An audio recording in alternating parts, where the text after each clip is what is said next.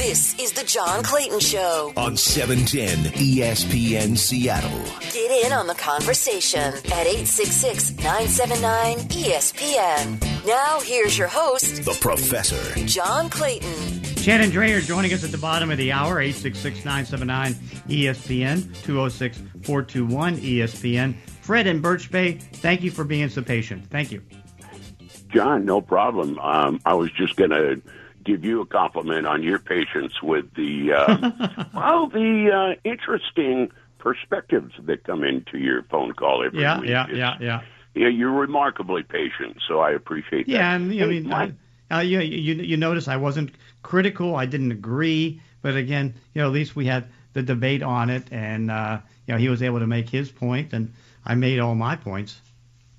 Yeah, that was that was absolutely worthy of a college study class on how to be patient with people and let them know that they're important and their point of view is good. Hey, so my question really quickly is Ryan Jensen is the kid from the Tampa Bay Buccaneers, the free agent.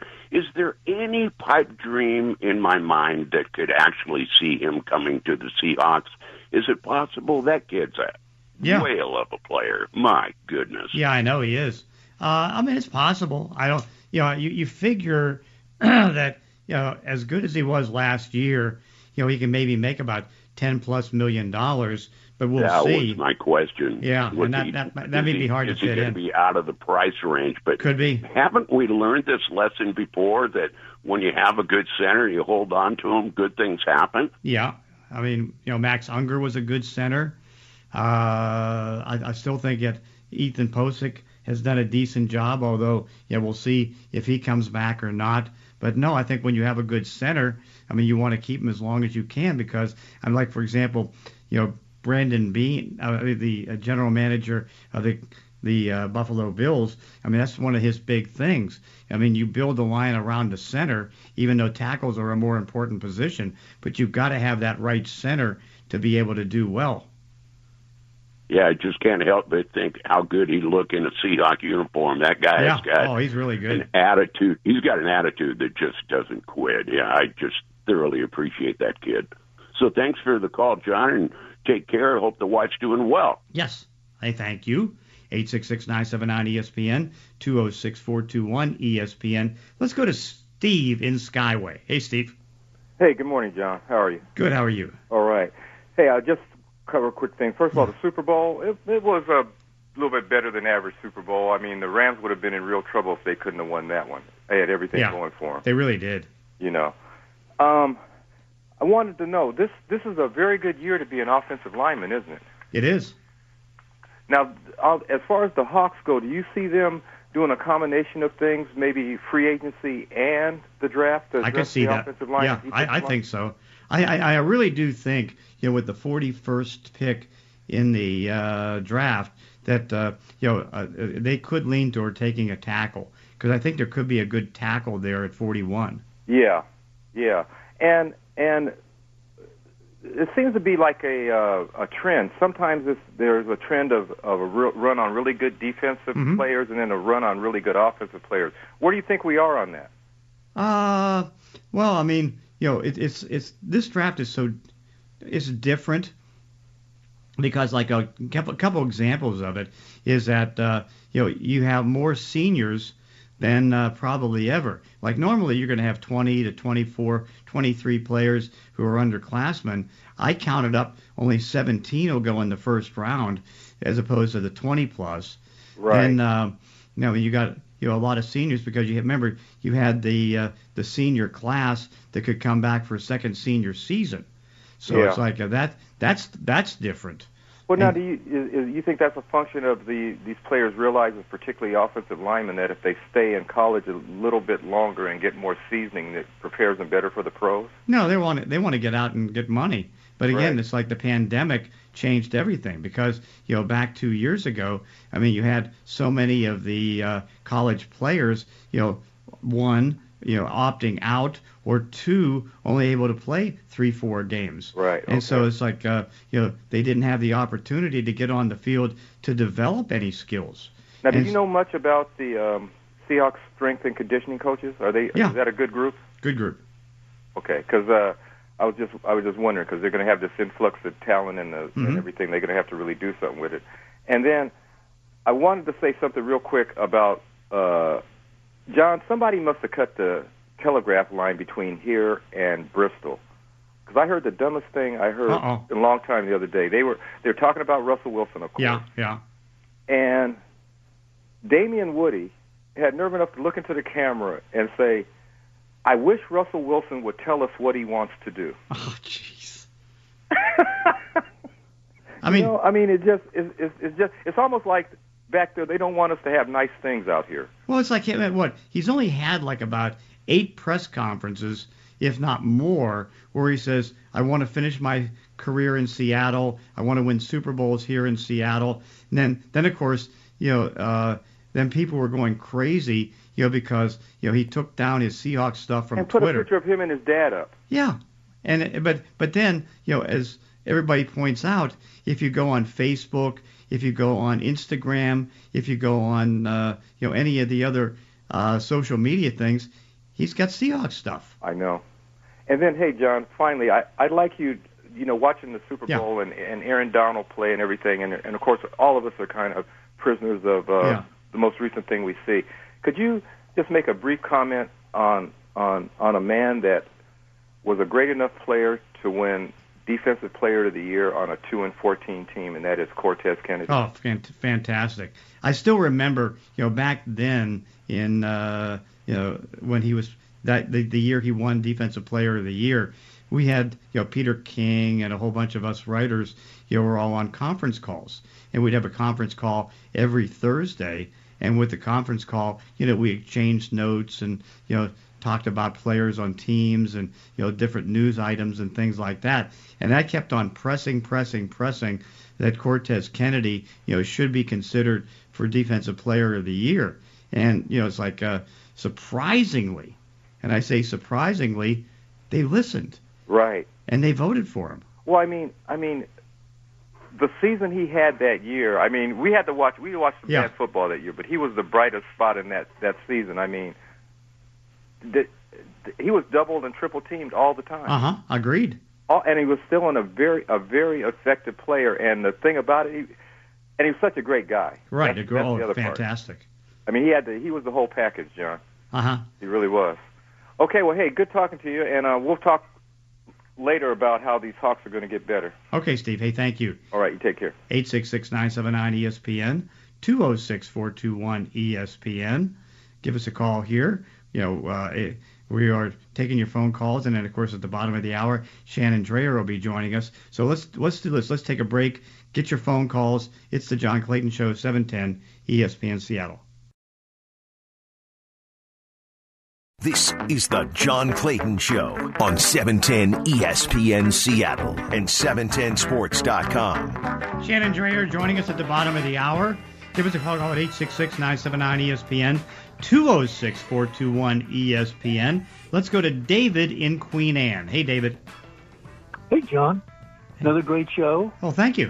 The last 2 or 3 weeks have kind of been like a Fellini movie. Very strange. Yeah, I agreed. The phones last week were bizarre, and then I tried to call the week before, and you couldn't hear me, and you'd already had problems with the caller before me. It was weird.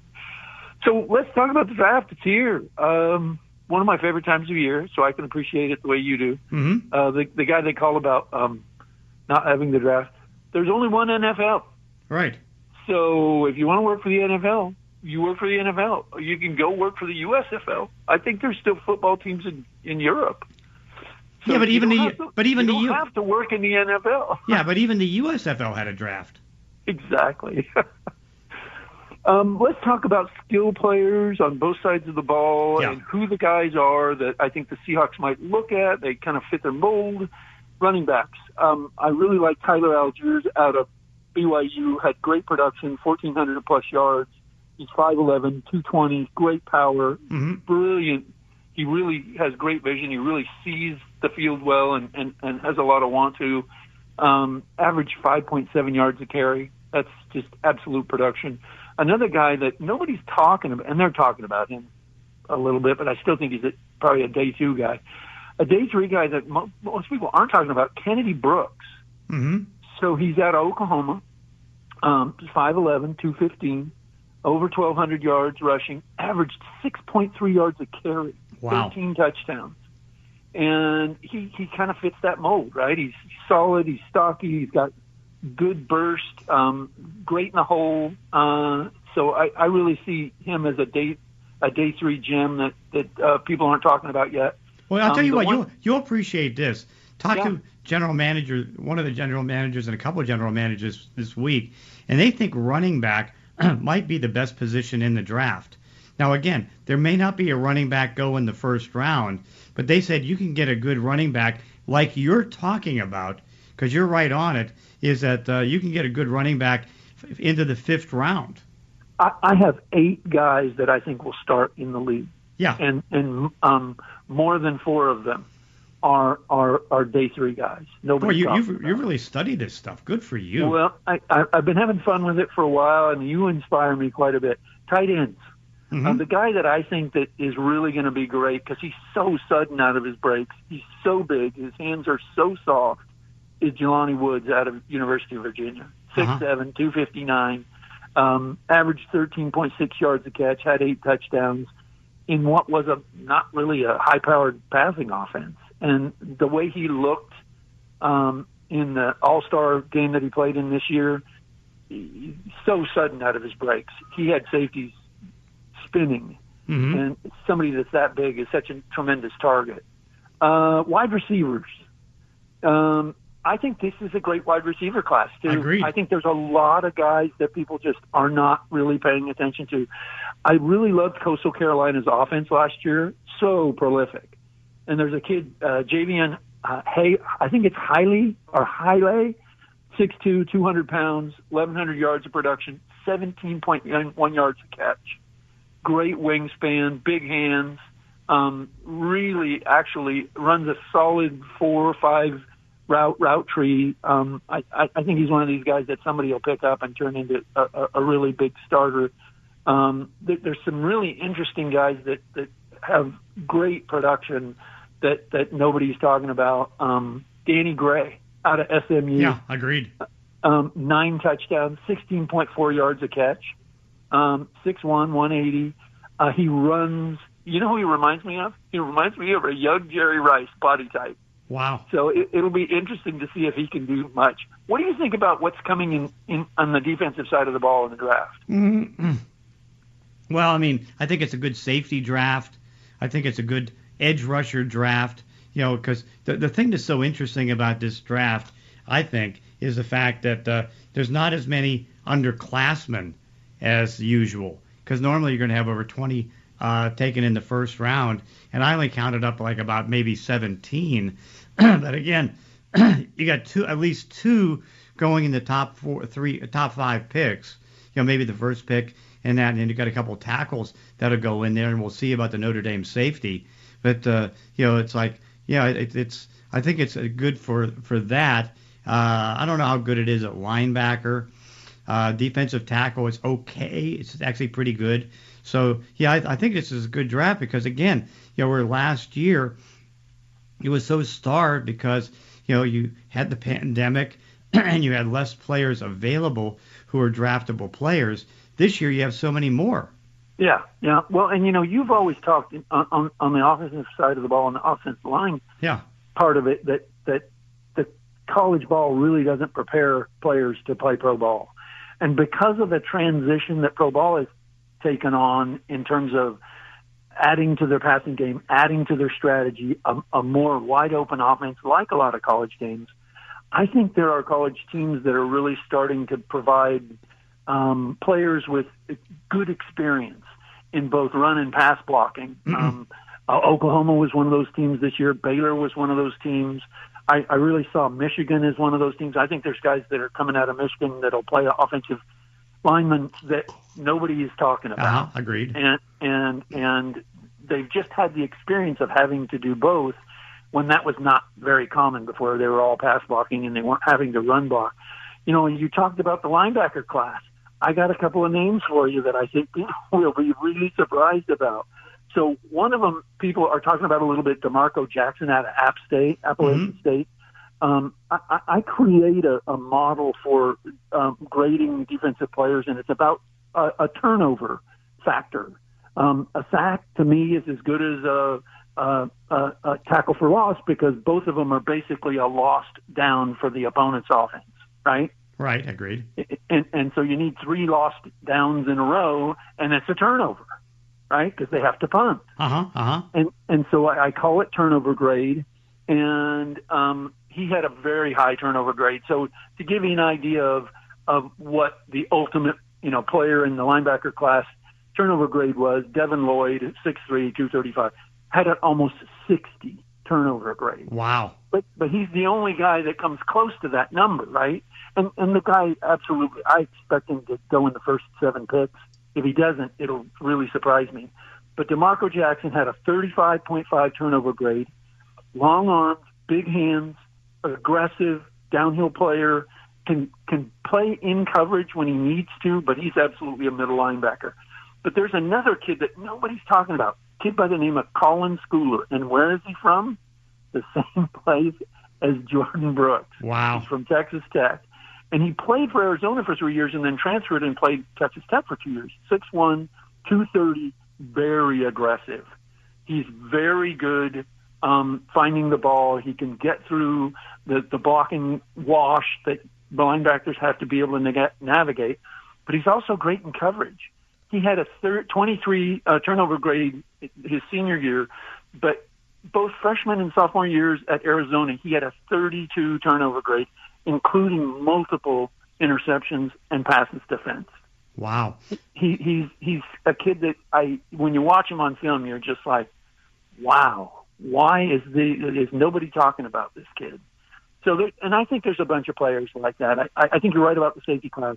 Jalen Petrie is starting to get some real coverage. People are talking about him. And I have a turnover grade of 44.5. I mean, the guy had 17.5 tackles for loss. And they call him a cornerback. But he is truly a safety. But there's a kid by the name of Jaquan Miller out of East Carolina State. I have a 45.5 turnover grade. He had 16 passes defense and 5 interceptions. Wow. And he's just 5'10", 183. He's probably the ultimate free safety / nickel corner. And I'm starting to see him come on some radars, but most people have him absolutely round 7 or, you know, undrafted free agent. And so I think there's going to be a lot of that. And I think the pandemic has had a lot to do with that. It's caused people to kind of not be able to get the information that they really need because they can't show up on campus. They weren't able to do that over the last 2 years. All of that has become a factor for the scouting operations, and especially the guys that do all the mock drafts, right? Okay, yeah, final thought here. What's your thoughts on the quarterbacks in this draft? So my pick that I think nobody's paying any attention to, and the reason I like him is because he's a field general. You see it in the way he plays. And that's Jack Cohn from Notre Dame. 6'3", 217. He's mobile enough in the pocket to have good pocket awareness. He had 3,000 yards production. He's not throwing the ball way down the field and doesn't need to. He gets the ball out quick, 8.2 yards per reception, 25 touchdowns, and 6 interceptions. Wow. And they had some solid competition this year. Notre Dame did. They had to play some defenses. And he looked good in his All-Star game, calm, collected, nothing shook him. And he looked that way all year. And I think he's going to be one of these guys that, you know, comes out and everybody goes, why weren't we paying attention to him? So, and that's a weird, you know, that's the antithesis of what everybody's looking for. Everybody's looking for that guy that can, you know, he's got 4.5 speed, and he can, you know, win games with his legs. But what we know is Mac Jones is doing what Tom Brady did in New England. And, you know, you got the right coaching scheme. You got a coach that can coach an offensive line. Why don't the Seahawks get better at coaching their offensive line? Can you name any of the people that are on the offensive line for, let's say, New England? I know of David Andrews, their center. Yeah. I can't think of anybody else. I don't know their names, but their offense runs like clockwork. Yeah. So Mike Solari was one of the best, but they made the change there to go with Gary Dickerson to at least get that Rams offense going. Hey, by the way, great call, great information. Thank you for the phone call. Thanks, John. Coming up next, Shannon Drayer. This is the John Clayton Show on 710 ESPN Seattle and 710sports.com. Talking baseball with Shannon Drayer. And, of course, Shannon, we've got till Monday to see if they can get some kind of a deal done. Players, owners meeting for the 6th consecutive days. Are you optimistic something's going to get done? You know, I've been all over the board with that, and it's kind of been going in the wrong direction over the last, I'd say 10 days, maybe 2 weeks. But, you know, the important thing is right now is that they are meeting. And these meetings are significantly longer than what they were before. And, of course, the consecutive days is a big deal. But they still have the toughest issues on the table. And that, of course, is, you know, compensation for the club control players, the first 3-year players. That is, you know, the Super 2s that they are looking at right now in the pool for that. And then, of course, the CBT, which that basically baseball's luxury tax, or tax, which will be the last thing that gets done. It will eventually get done, but the question is when, and will that be something that they cannot get past in the next 48 hours? Mm-hmm. What kind of break down where the owners stand on some of these things in particular? Way far apart from where the players are. And when you look at what has gone on, you know, since the end of the season, just any progress has been very incremental. And when they come back with their proposals, and then other times you'll see different sides offer something and then take something that they've already offered back. So it's been very difficult in that regard to gain any traction on any of these issues that are so big. As far as the CBT goes, last year, the bargaining tax was the rate where you hit it was at $210 million, which meant if you exceed this amount in player payroll, you are going to have to pay a tax, which is escalating both in the amount that you go over and the years, the consecutive years that you exceed that task. So last year it was 210. The union is asking for $245 million threshold on that. The owners have come back with an offer of $214 million, so you can see very far apart on that. And if you were just to raise that $4 million, that, you know, is just not in line with what has been going on financially and revenue-wise for baseball. So that is absolutely a sticking point. Major League Baseball has also said, oh, well, we'll raise it a little bit, but we're also going to raise the penalties drastically, and that doesn't work for the players either. It's just, again, de-incentivizing teams to spend, and they are looking for teams to spend in order for them to be more competitive, which is somewhat what the tax has done. You could look at, since its institution, you haven't had a team win back-to-back World Series. So in that regard, that has been good, but you also look around baseball right now and you see the number of teams that are tanking, and you see the number of, you've got the collective bargaining tax at $210 million. Only 2 teams exceeded that this year, yet there were 3 or 4 that were right under there and clearly trying to stay out of that territory. So in that regard, it has acted as a salary cap, and that is something that the players obviously do not want. And am I correct to say, particularly last year and maybe the year before that, less players got big money? No, you know what? If you look at it over kind of the length of this deal, that has been the one constant is the big money. You know, the Max Scherzers, the top of the baseball food chain, they have been fine. It's been the middle and the bottom that has consistently been falling off. And if you look at it over the last 4 years, each year kind of the average salary has gone down, and that's not because of the top, that's because of everyone else. If you look at what Major League Baseball has done in that time, over the 4-year period there have been huge gains. We're talking about an $11 billion industry right now. And you know, the way that I've explained it is you've heard all about, you know, the stats, the numbers, and the metrics that are involved in baseball right now. And it might be, you know, annoying to hear about, you know, the WOBA stat or WAR or things like that. Well, they're not just out there for, you know, the stat geeks and the numbers people who want to get more into the game. Organizations are using them to evaluate what they have. So more so than ever, they have been able to put an accurate value on players and players that they might want to bring into their organization. Now, the problem here is for, you know, a long time, the model in baseball has been, you know, you're under club control for 6 years, then you become a free agent, and that's when you get paid.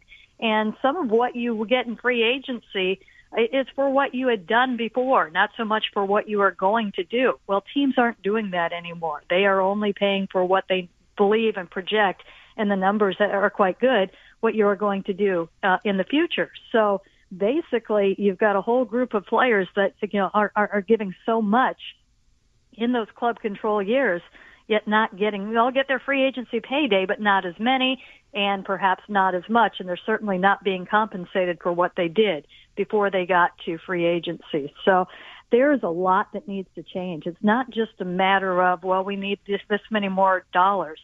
That's probably how it's going to be addressed initially. But at some point, the system is going to have to change, and I don't see that getting done in 2 days. Wow, that's a lot to ask. And I would imagine that baseball ratings have not been as good the last couple of years.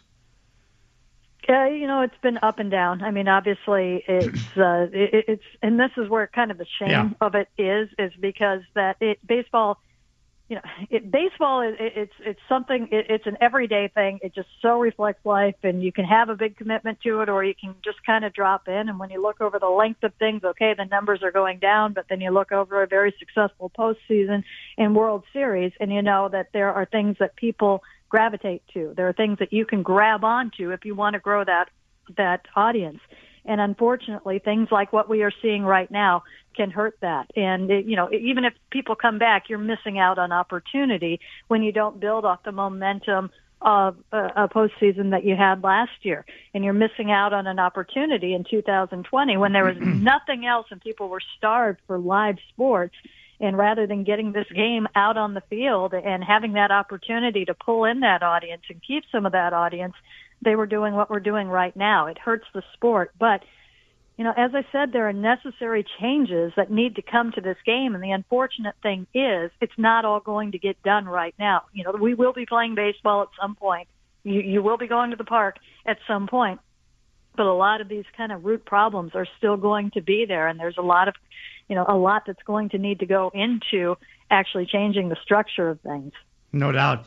A young team like the Mariners, are they more affected than any other? I think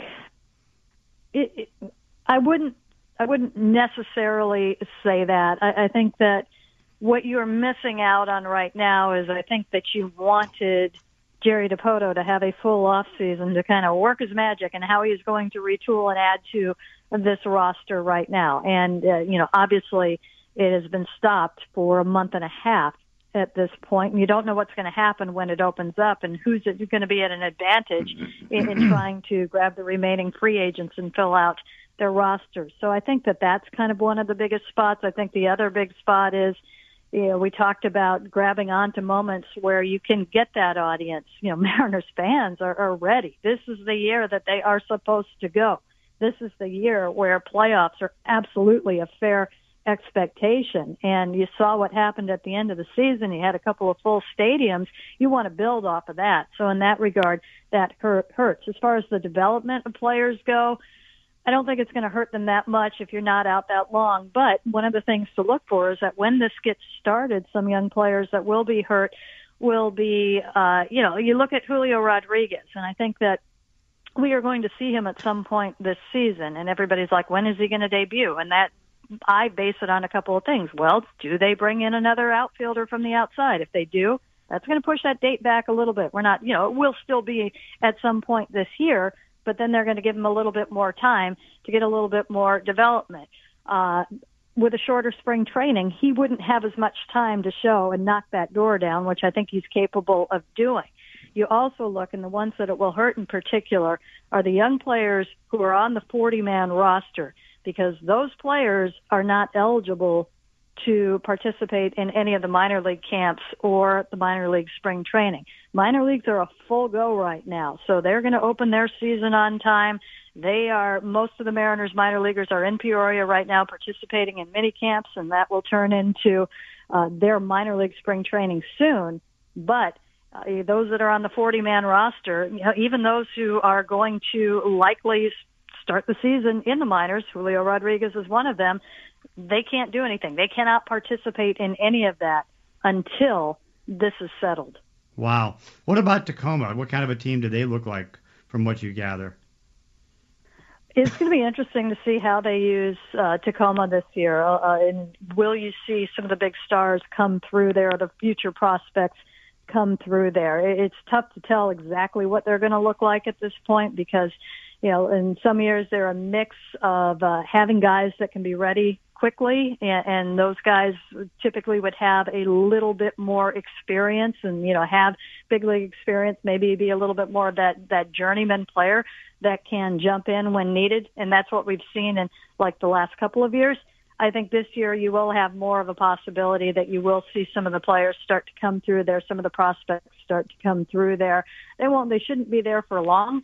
But, you know, if what you're going to see are a lot of players coming through there, and hopefully, one of the big challenges they had and a lot of the AAA clubs had last year was just having enough pitching early on. And they had so many arms. You look at what came through the Mariners system in over the last few years and trying to put together with the injuries and whatnot of the starting rotation, multiply that by 5, and that's what you had in Tacoma. It was really kind of a tough task to kind of juggle and try and get starting pitchers into any kind of rotation because, let's face it, you know, their job is really to have people ready for the majors, and they had to keep bringing them up to fill in spots. But I think this year you will start to see that even out a little bit, and hopefully, you know, guys that can spend a little bit more time there, and you see those prospects.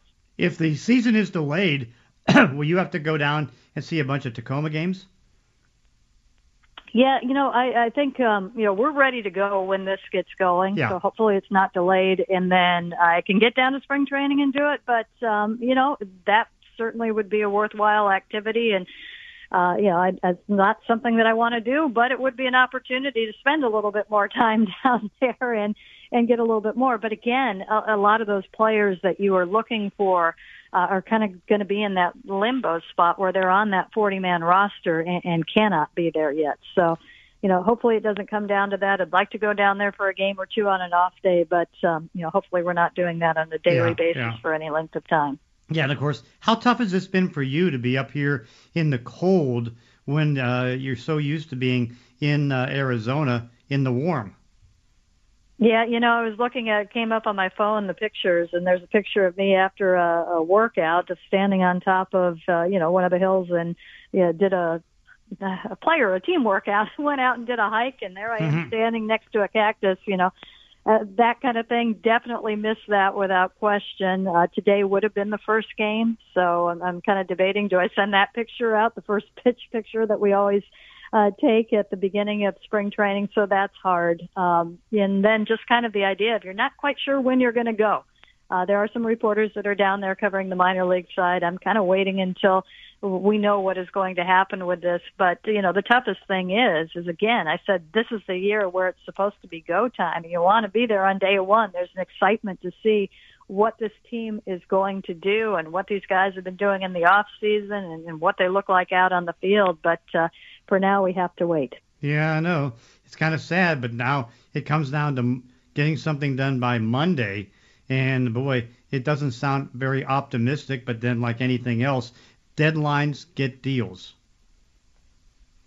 Let's hope that is correct. I mean, everything has been building up to this deadline. I think it's all been laid out to that, and you just hope that, you know, they are able to come to some sort of agreement. And then, again, I hope that they build off of it. And, you know, this is what we saw in 2020, and this is what we could see again in 5 years when the when the collective bargaining agreement comes up. And at some point, you want to see some harmony or at least a better working relationship between the two sides, because there's a lot of good in this game, but when you have to stop and fight about it every 5 years, or in this case, every, you know, we had to do it 2 years ago, that doesn't help things at all. Shannon Drayer, great stuff. I hope you get the chance to get to spring training and hope this thing gets done by Monday. Thanks for joining us. Anytime, John. 866-979-ESPN, 206-421-ESPN. John Clayton Show, 710 ESPN Seattle. This is the John Clayton Show on 710 ESPN Seattle and 710sports.com. All right, thanks to Matt Nelson for producing the show. Thanks to Matt Nelson for running the show. 866-979-ESPN, 206-421-ESPN. Let's go to Commando Dave. Hey, David. Hey, what's up, John Clayton? Just waiting for the combine. Yeah, I hear you, man. Look, it's great to be back on the John Clayton Show Saturday after Super Bowl 56, or what I call the long and winding 27-week road back to football season when the Huskies open up in Husky Stadium against Kent State on Saturday, September 3rd. Or as the Temptations would say, it is the 3rd of September.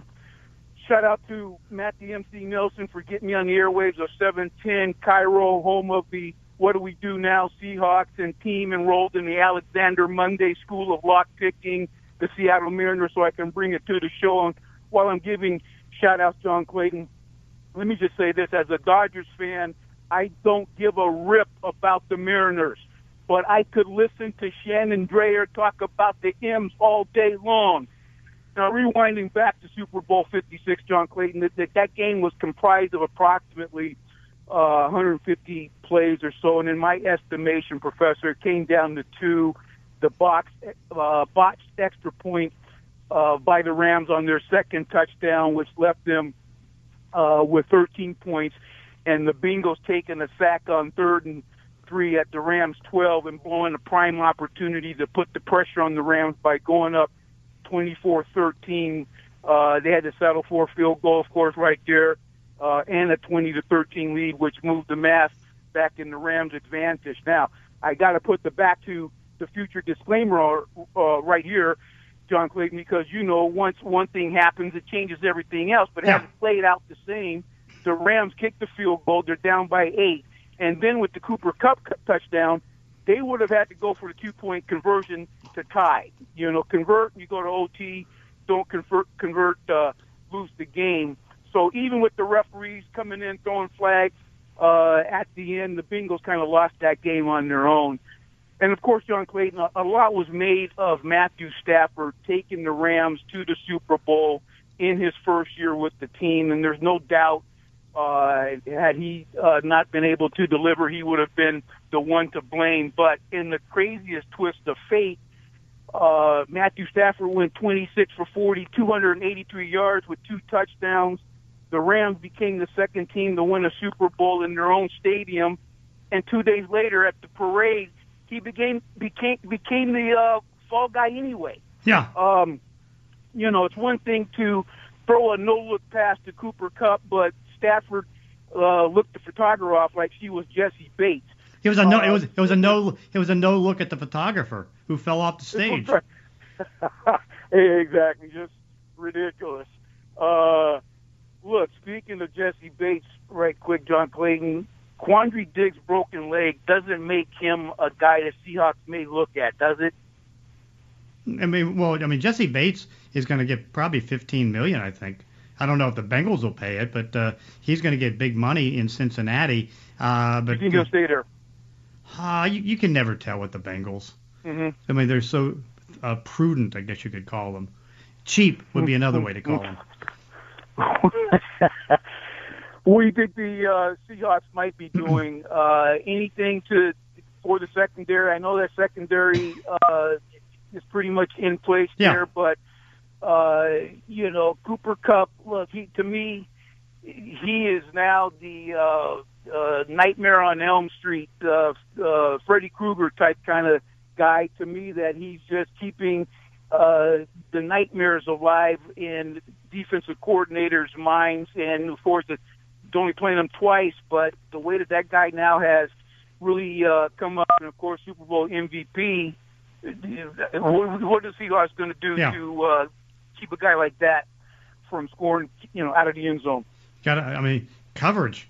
I mean, again, it's like you get, well, first off, as you know, I mean, you're former defensive back, so you know you got to have the right coverage, but also you need the pressure on the quarterback to make it easier for the cornerbacks to cover. Lastly, John Clayton, an earlier caller mentioned Russell Wilson should keep his agent in check to keep him from putting out stuff to the networks, but the agent works for the client. Right. So anything coming out of Russell Wilson's camp is from Russell Wilson. Why do you think he continues to do it? Because he treats Mark Rogers as a father figure, and it's like he's not going to go against his father. That aside, Mark Rogers works for Russell Wilson, so anything that Mark Rogers is putting out, he's okaying it with the CEO of Russell Wilson Incorporated. Mm-hmm. And Russell Wilson just seems to be letting it go. We saw this last year, of course, and now this year with a little bit of this trade that and their trade that guys talking. That's got to be coming from Russell Wilson, doesn't it? No. I mean, Rodgers speaks his own mind, and Wilson just kind of works on his craft. Yeah, that's hard to believe. It is, but it is what it is. It's a weird situation. Your agent, and I'm out here talking crazy about John Clayton. You're just going to let me roll with it? And I go, look, Dave, listen, stop it. Yeah, I'd say stop it. But to say what I want to say about you? Yeah, no, it's like, but again, it's like, Russell's different in that regard, and I don't think it's going to change. Hey, thank you for the phone call. My best from Mrs. Clayton, Dr. John Clayton. Okay, sounds good. And we'll be back next week at 8 to 11. It's the John Clayton Show, 710 ESPN Seattle.